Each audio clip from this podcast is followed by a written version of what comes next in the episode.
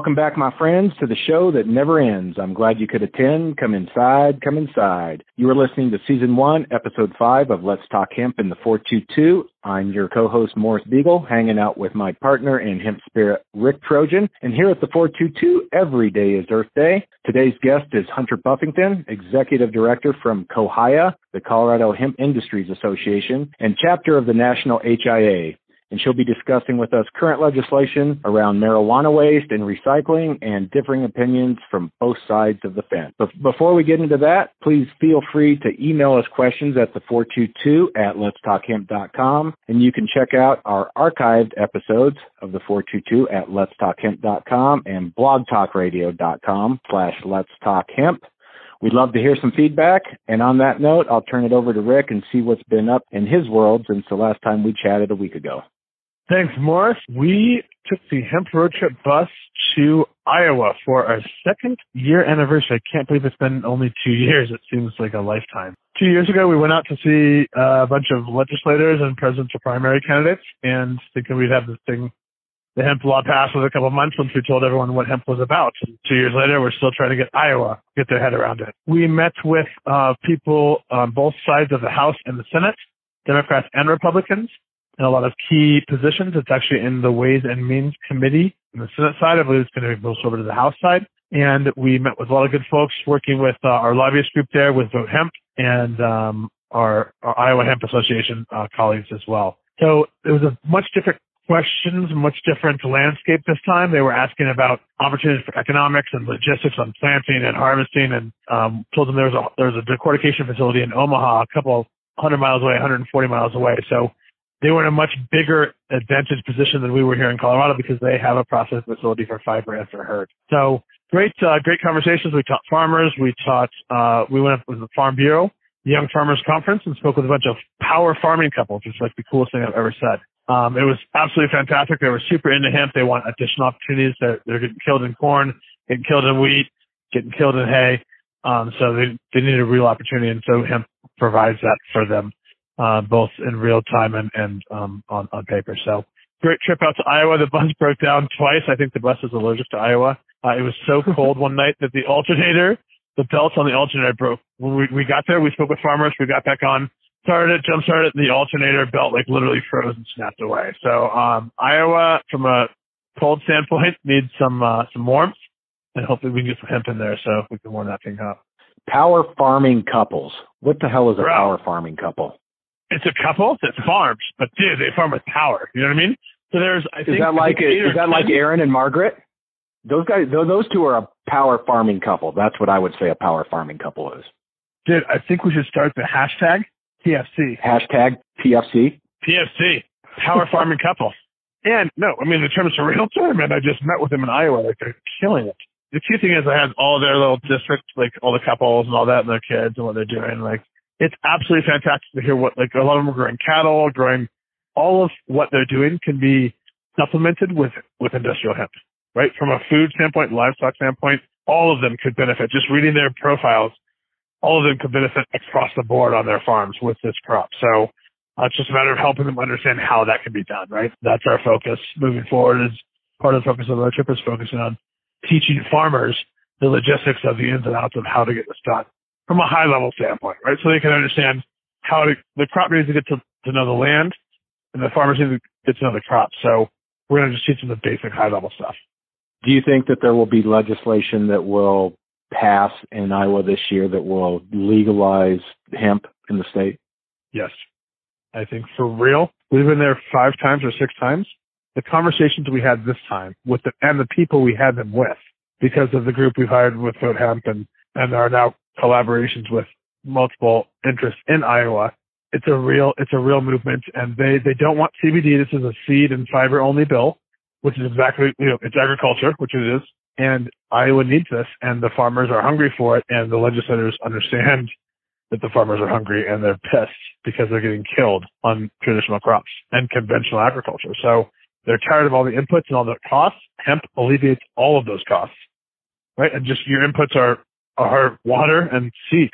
So, and you can you can harvest it traditionally with traditional machinery, and you can I mean you can get going with a couple couple acres, couple hundred acres, and I mean you don't have to get going crazy, but try it out, clean up your soil, and put organic soil back in Iowa. There's almost none, no organic soil in Iowa.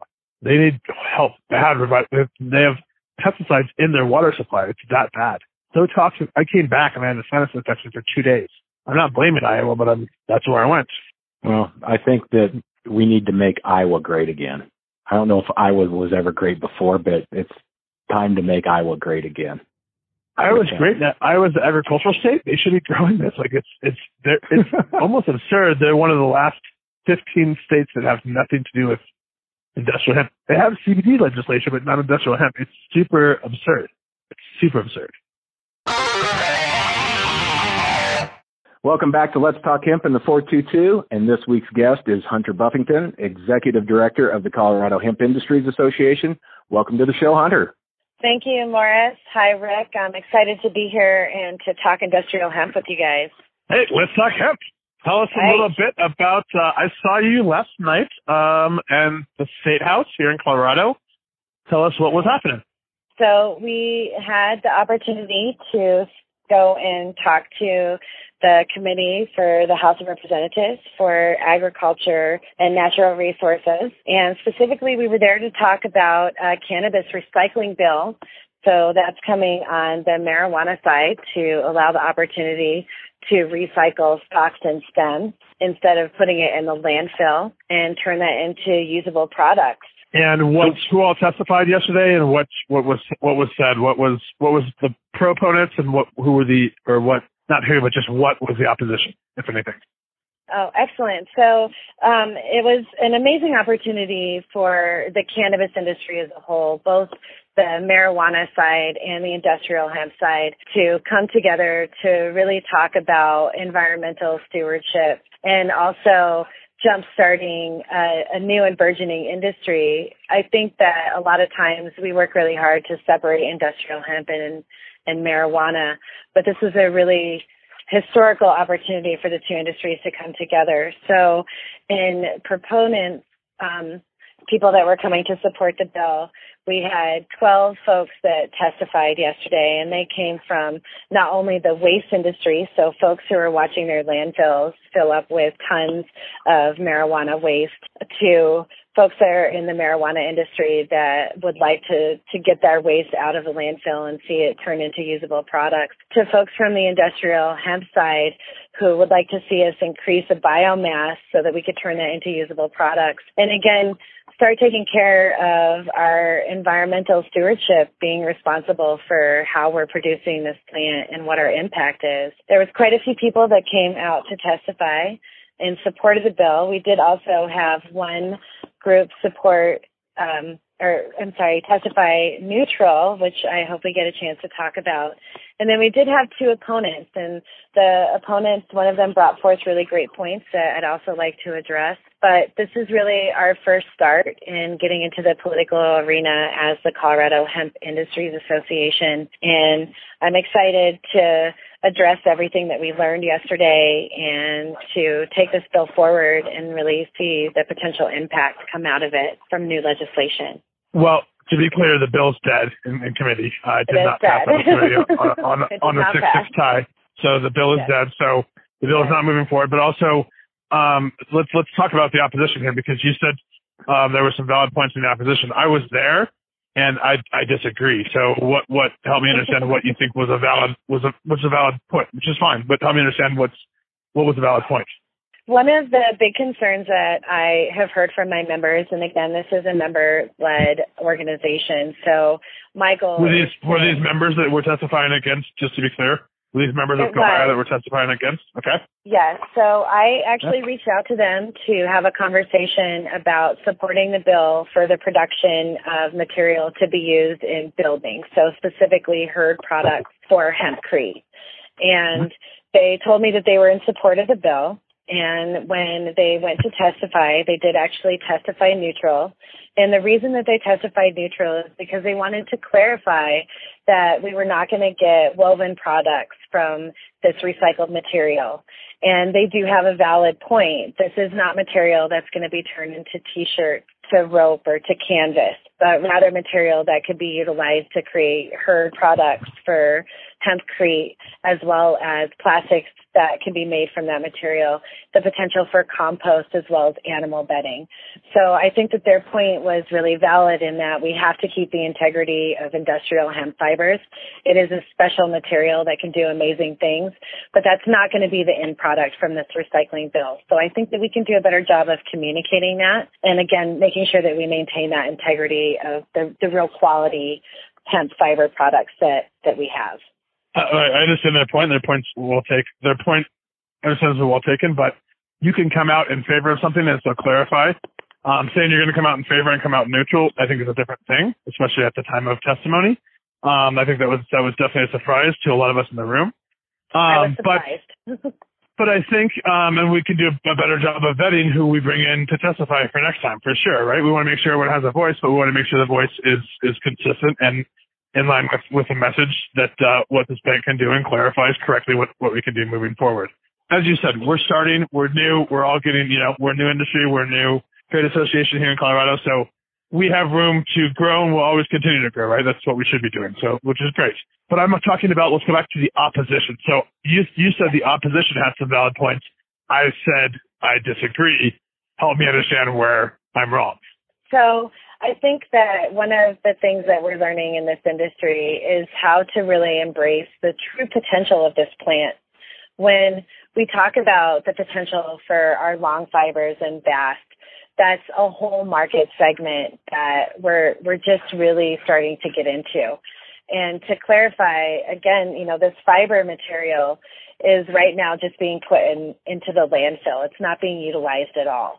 So this is products that, or excuse me, material that can be turned into this short hurd products. And what that does is it actually diversifies the industry and it creates a value for those different supply chains.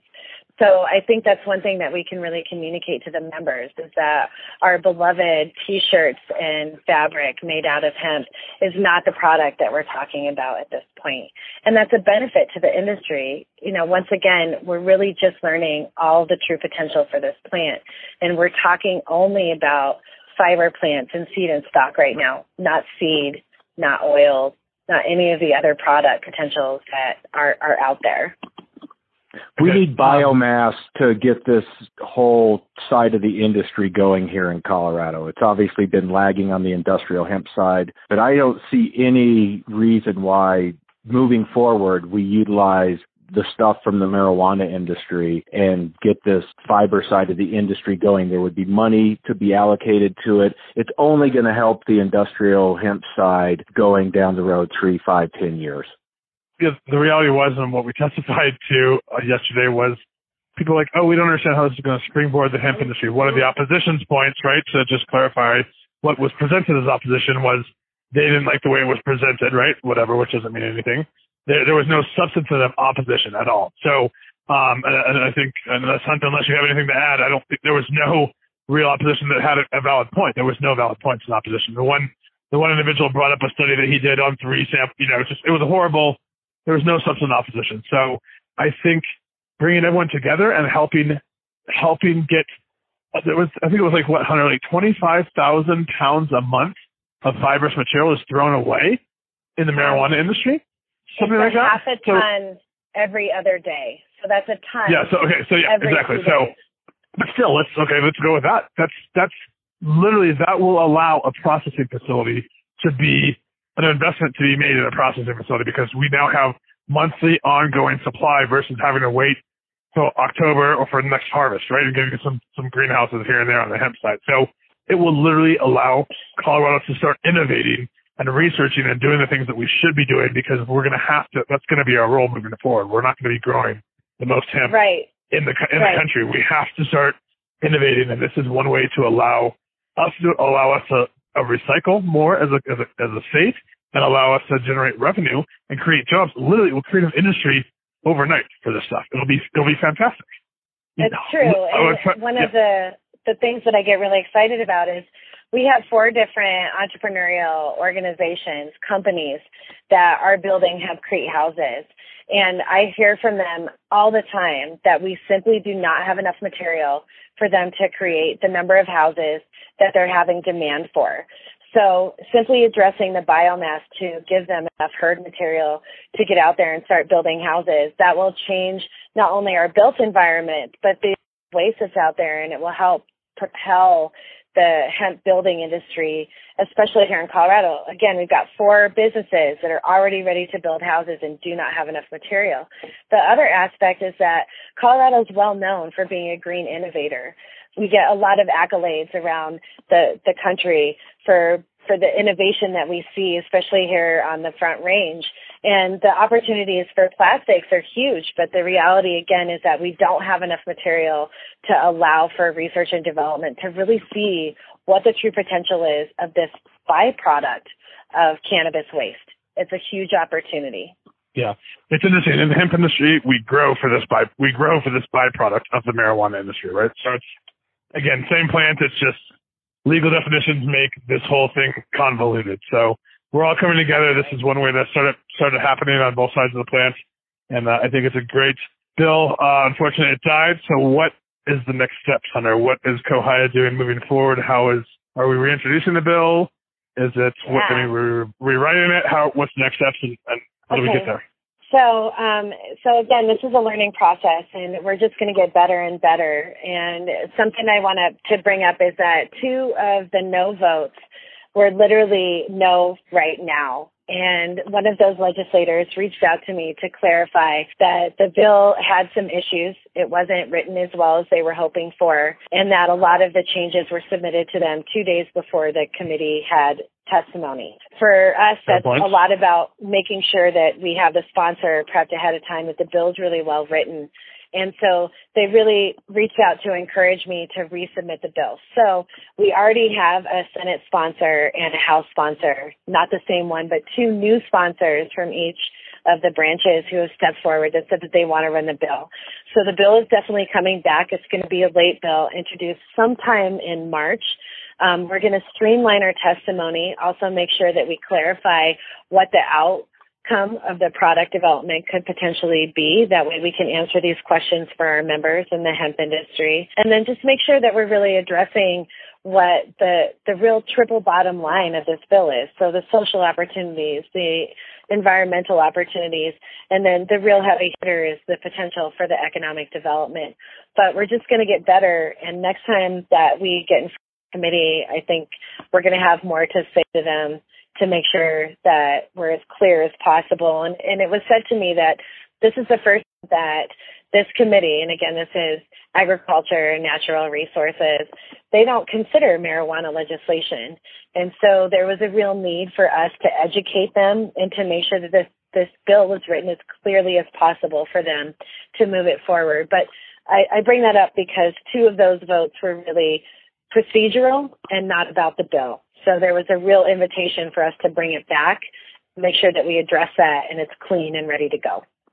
So I have to say, for for COHIA's first round and giving it a go as executive director, um, well done. And to have to have a solution or a potential solution ready to go and have one of the members of the committee reach out directly is uh, to you is fantastic. So I think that's a testament to what's COHIA doing here in the state level, and I'm super excited to uh, to have uh, COHIA involved on moving this policy forward. So thank you, Hunter. Yeah. Here, here. My pleasure. I am really excited to lift this industry up and see just exactly how far we can take it. Well, thanks for all you're doing with COHIA. I think there's a great group of people that have volunteered their time for the organization. And where can people find where can people find out more information about COHIA? So you can reach out to us on our website to get more information. That's www.thecohia.org. That's C-O-H-I-A. You can also follow us on Facebook at Colorado HIA. And of course, you can always send me an email. I'm Hunter at thecohia.org. And I work for the members. So let me know what your thoughts are and what you need from us. And together we can make this happen. And how many members do we have, uh, Hunter? It's pretty impressive, actually. Right now, we have 288 in Colorado. for perspective, yeah. Yeah. For so, perspective, and, for perspective, national national has around 700. So we have wow. about you know two. Yeah, we have we have a lot of members here. I think we have the most of any state. Um, Sydney State HIA chapter. Definitely. We're, we're, and it's only just begun. and so I think it's important for legislators to understand that as well. And, and you did a great job of, of letting them know the number. When uh, Tim Gordon got up there and said 250 or so, I was like, what? Are you serious? And then he said, no, the number is actually 288. And I was like, oh, that's fantastic. Right. So well yeah, done. It's building all the time. I couldn't shows the excitement and the interest in the industry. Yeah. It's fantastic. I'm happy to be here. Um, Rick and Morris, there is something that I would really love to address in this conversation, and that's the conversation around hot hemp, because that was also very much a learning curve. And I feel like one of the things that we can do better is to really educate our members. And I've had a lot of questions about it, so I would really love to take a second and talk about that if we have time. Sure. Talk away. All right. So the the real issue with hot hemp, first of all, is it's a very passion driven issue, and I am absolutely not a fan of the amount of loss and destruction that occurs because of hot hemp.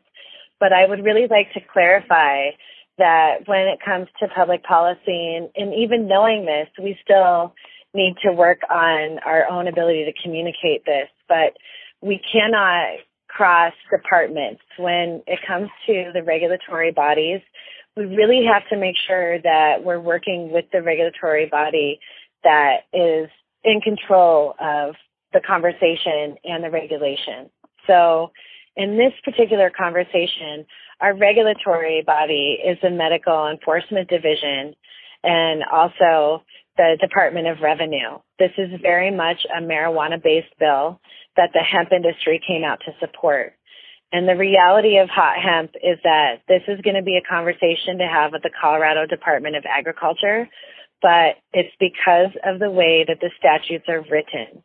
And unfortunately, we don't have the opportunity to deal with those statutes in a single piece of legislation. That's going to be something that we're going to have to work very hard with the Colorado Department of Agriculture and figure out how we want to tackle this issue going forward. A lot of folks have said that in the next two or three generations with a certified seed that we're not going to have issues with hot hemp. But I think the reality is that the cannabis plant is very malleable, it's excited, and it will overproduce THC when it's stressed. So this is an industry issue that we're going to have to figure out. But this particular bill is one step towards recognizing that stalks and stems have a lower THC component, but this is not the solution to hot hemp. And when we stress hot hemp in this conversation, we simply use a, it becomes a, a confusing conversation and all that does is weaken our argument. So we really need to make sure that we're having the same conversation and that we're focused on which regulatory body we're talking to and what we want from them. So I just wanted to mention that because I am hearing my members when they say that this should address hot hemp, but the reality is that this is not the pathway to do that right now. But I hear you guys and I'm thinking about it and we'll figure it out. But this particular bill was not the way to do it. Well, this particular bill is dead, right? So the next bill has an opportunity to, to address that for real. It honestly does. I think. Well, but I think you're right. The conversation, this was a marijuana, this bill uh, was a marijuana bill for the marijuana industry to take right. quote unquote marijuana and take their fibrous, fibrous material and put it into a revenue generating opportunity, right?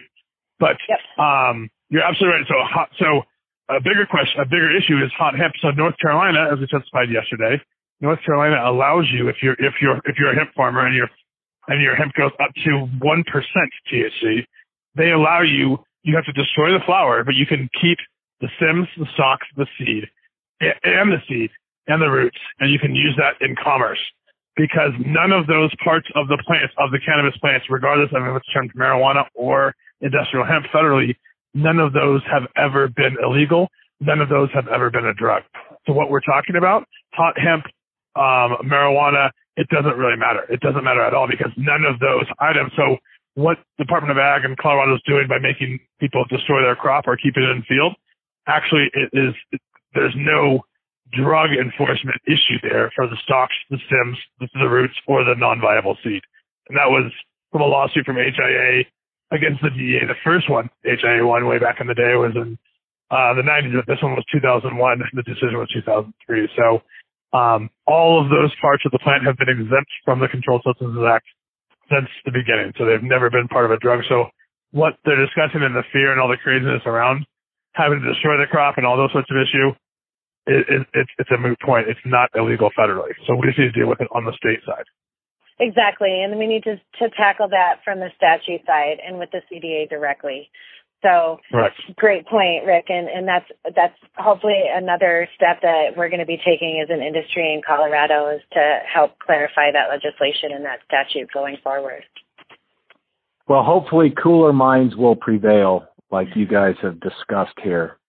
We don't need a bunch of people out there saber rattling and, and just poking around and stirring the pot for unnecessary reasons to cause division. I mean, we had we had one we had one we had one opposition person say, uh, "Well, I don't think the USDA really likes having like allowing hemp to be certified organic." And I was like, uh, I get up, I'm like, well, I don't really care what they like or what they don't. We're certified organic, so uh, shut up. Like you you don't know what you're talking about. And and there was a lot of misinformation from the oh, opposition. crazy. But crazy. I think, but it, having been in the political realm, there is a real value in misinformation because it confuses the issue and it makes people indecisive about what's actually in front of them. So sure. it's really important to make sure that we're on message and that we're sharing that message and and making sure that you know as as an industry that we're on point. Thanks for your time, Hunter, coming onto the show and sharing all the information with us. My pleasure, and I can't wait until we get to talk again. Who knows what'll happen until then. Thanks, Hunter.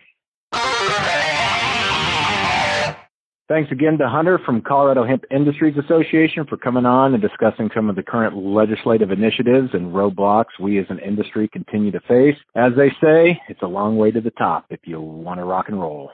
Moving along, I want to throw out a shout to fellow podcaster, that is Annie Rouse, who just launched her new podcast, Anslinger, which our listeners can check out at thinkhempythoughts.com. Yes, that is thinkhempythoughts.com. And I tuned in and listened to the first episode yesterday and have to say Annie did a fantastic job. One thing is her production is pro compared to the phone app interviews that we're doing. One day we'll get there, bud. But in the meantime, we're going to be more seat of the pants and on the fly. And on that note, we're looking for an associate show producer. So anybody out there listening to this podcast, all 15 of you or four of you or two of you, if anybody Mom, listening has you. like, what? I said, Mom, that's not you. Mom, you can't do this. On that note, we are looking for an associate show producer to help us out and get the 422 up and running a little bit more pro. So if anybody listening has like super ninja podcast production chops, we are looking for you if you're looking for a gig. Just drop us a line and we can discuss the specifics. Upcoming events. We talked to Tom Dermody last week. There is an organic hemp innovations event coming up February 24th in Denver, put on by the Industrial Hemp Research Foundation. You can look that up on Facebook. Just type in organic hemp innovations and that uh, event page will pop up. And then also at the end of the month, Central U.S. Hemp Growers Conference.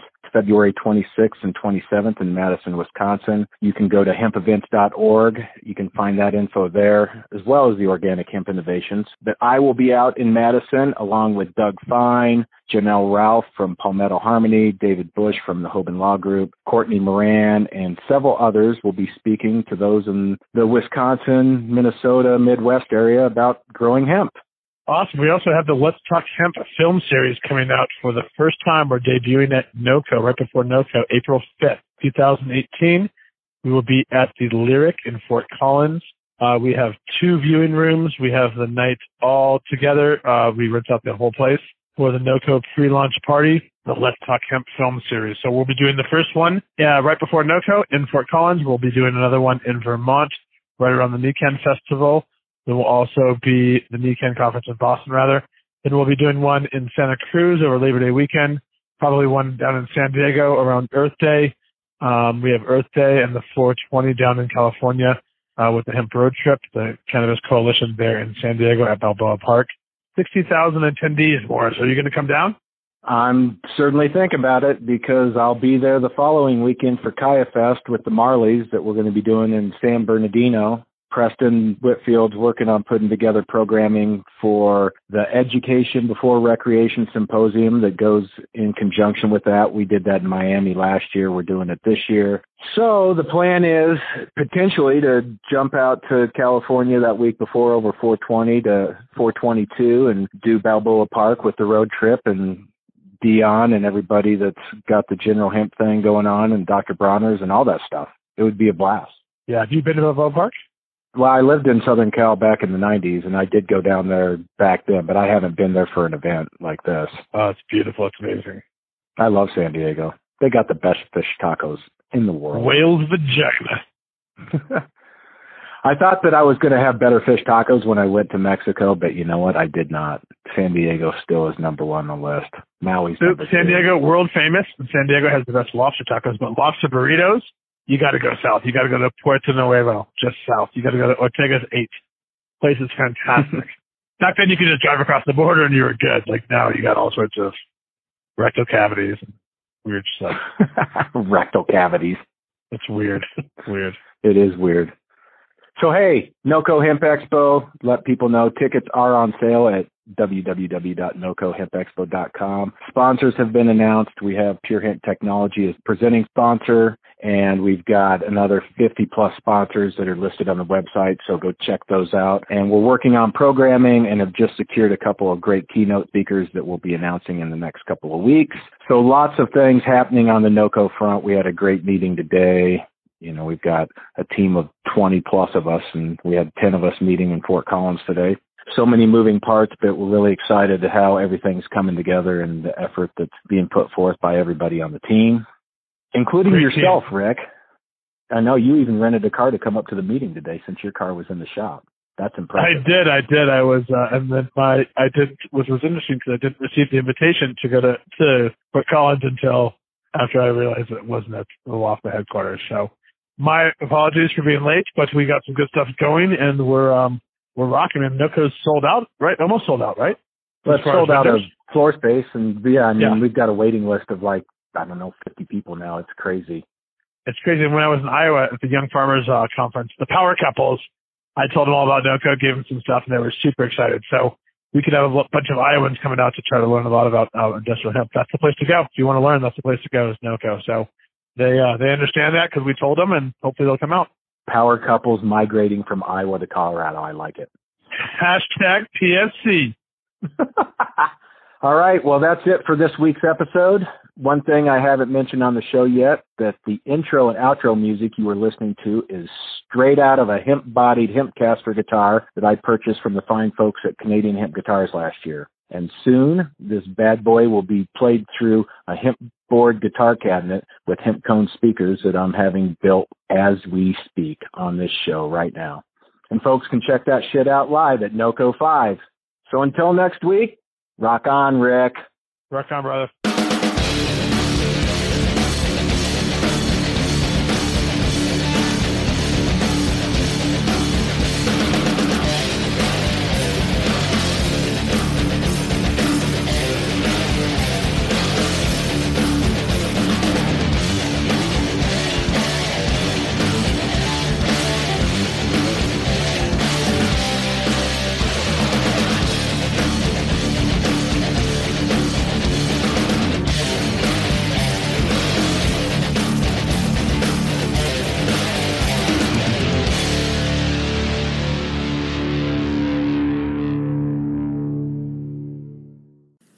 Listening to today's show. To check out more great cannabis podcasts, go to podconnects.com. Here's a preview of one of our other shows. Hey, friends, I'm Brannon. And I'm Saba. And we are your host of the Cannabis Hangout podcast, an educational platform to connect with the cannabis community and share personal stories while breaking the stigma of marijuana. Join us every Sunday at 7 p.m. to gain valuable insight with different perspectives from industry leaders, growers, and medical marijuana patients. This is a place to learn so much from different angles in the cannabis industry. So tune in While we break it all down.